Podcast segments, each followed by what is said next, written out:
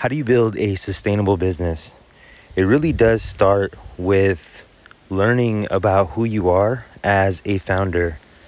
Because as a founder, we have all these million dollar ideas, right? And as soon as you see an idea, you might want to jump on that idea without thinking what my life is going to look like ten years down the road if I go this route.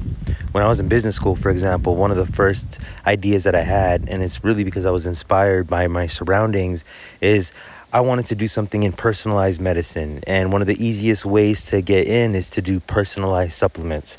At this time, I looked around and no one was really doing anything like this. There might have been one company trying something, and perhaps there's other other people that were working on it in the background that just didn't have a digital presence, but you could not really find anything. So my idea was to make personalized supplements for people where instead of buying twenty different bottles of supplements, they can kind of make create their own supplement stack, but put it into one pill.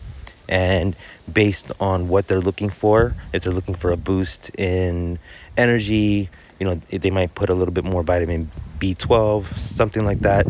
Depending on what they're looking for, they can kind of construct their own mix. And eventually, as we get enough data, then we can start applying A I and a whole bunch of cool things to it. Anyway, I thought this was a brilliant idea. I started pitching the idea. I even shared this idea with a lot of the professors in the schools, and they were like, yeah, this is a good idea. What I wasn't thinking about, however, is what is my life going to look like ten years after I started that kind of business? Would I actually enjoy my life? I think I would enjoy building the business. That would have been really fun for me, but the front end of the business where I need to interface with customers and really learn customer pain points and things like that, that doesn't seem like it would have been that much fun. So how do you know if you're getting into a business that you're actually going to sustain? And the key, real, the real key is to really know what you love and who you love to be around. And I was reading an interesting article the other day where it was talking about Rupert Murdoch. And Rupert Murdoch, he owns News Corp. News Corp owns a bunch of print-type newspapers like the Wall Street Journal, et cetera. And the profits for News Corp have been dwindling because of the internet. However, Rupert Murdoch still holds on to News Corp. He has no intentions of exiting from that business. It sustains because Rupert loves his business. He really loves what he does, and he loves the people that he gets to interface with daily.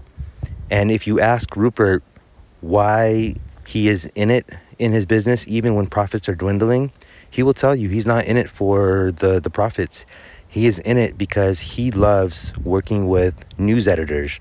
Those are his people. He loves working with news editors, and he loves influencing people. He sees it as a game of some sorts.